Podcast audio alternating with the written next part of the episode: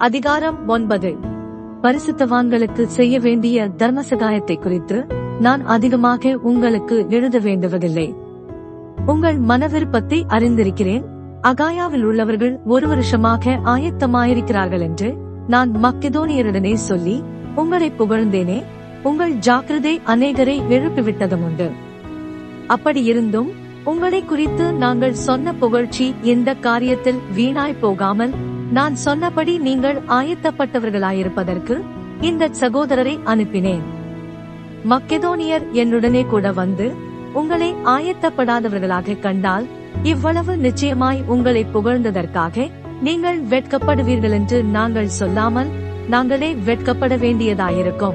ஆகையால் வாக்குத்தத்தம் பண்ணப்பட்டிருக்கிற உங்கள் தான தர்மமானது லோகத்தனமாய் கொடுக்கப்பட்டதாயிராமல் உதாரத்துவமாய் கொடுக்கப்பட்டதாயிருக்கும்படியாக அதை ஆயத்தப்படுத்துகிறதற்கு சகோதரரை ஈறி உங்களிடத்தில் முன்னதாக அனுப்புவது எனக்கு அவசியம் என்று காணப்பட்டது.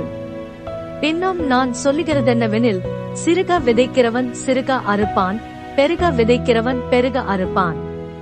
அவனவன் விசனமாயுமல்ல கட்டாயமாயுமல்ல தன் மனதில் நியமித்தபடியே கொடுக்க கணவன் உற்சாகமாய் கொடுக்கிறவனிடத்தில் தேவன் பிரியமாயிருக்கிறார்.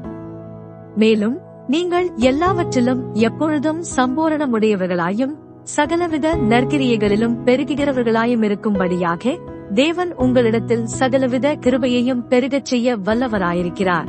வாரியரைத்தான் ஏழைகளுக்கு கொடுத்தான் அவனுடைய நீதி என்றென்றைக்கும் நிற்கும் என்று எழுதியிருக்கிறபடியாகும். விதைக்கிறவனுக்கு விதையையும் புசிக்கிறதற்கு ஆகாரத்தையும் அளிக்கிறவர் உங்களுக்கு விதையை அளித்து அதை பெருக பண்ணி உங்கள் நீதியின் விளைச்சலை வர்த்திக்கச் செய்வார். தேவனுக்கு எங்களால் ஸ்தோத்திரம் உண்டாவதற்கு ஏதுவாயிருக்கும் மிகுந்த உதார குணத்திலே நீங்கள் எவ்விதத்திலும் சம்பூரணமுள்ளவர்களாவீர்கள். இந்த தர்மசகாயமாகிய பணிவிடை பரிசுத்தவான்களுடைய குறைவுகளை நீக்குகிறதுமல்லாமல் அநேகர் தேவனை ஸ்தோத்தரிப்பதனாலே சம்பூரண பலனுள்ளதாயும் இருக்கும்.